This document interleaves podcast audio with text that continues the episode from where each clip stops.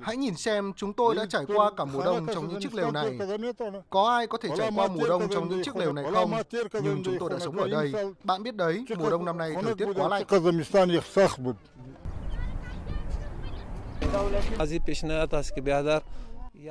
Thế giới hãy quan tâm tới chúng tôi. Nơi đây không có trường học, cũng chẳng có bệnh xá.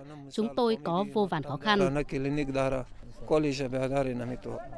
Đó là tâm sự của hai trong số 3,4 triệu người Afghanistan di tản trong nước, song chưa thể về nhà.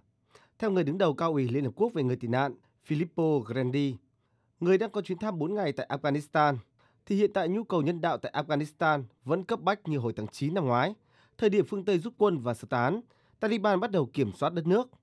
Ông Grandi nhấn mạnh, thế giới không được lãng quên Afghanistan vì tình hình tại Ukraine hiện nay. Cộng đồng quốc tế phải tiếp tục phối hợp với chính quyền Taliban vì Afghanistan đang rất cần hỗ trợ nhân đạo. Các hỗ trợ cần phải được chuyển tới Afghanistan ngay lập tức.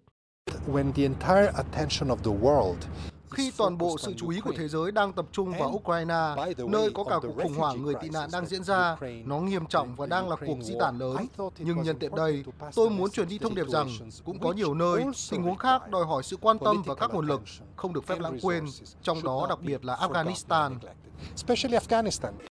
Còn theo đặc phái viên kiêm trưởng phái đoàn hỗ trợ của Liên Hợp Quốc tại Afghanistan, Deborah Leon, nếu Afghanistan không nhận được hỗ trợ cần thiết, sẽ có thêm nhiều doanh nghiệp nước này đóng cửa, nhiều người dân Afghanistan thất nghiệp và rơi vào cảnh nghèo đói.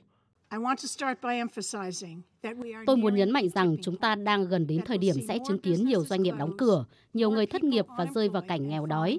Nó đang gần tới thời điểm không thể cứu vãn.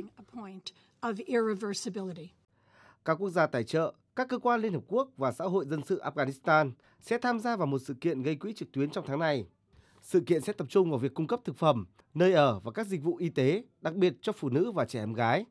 Hồi tháng 1 năm nay, Liên Hợp Quốc đã đưa ra lời kêu gọi viện trợ lớn nhất từ trước đến nay cho Afghanistan, kêu gọi khoản viện trợ 5 tỷ đô la Mỹ để ngăn chặn thảm họa nhân đạo.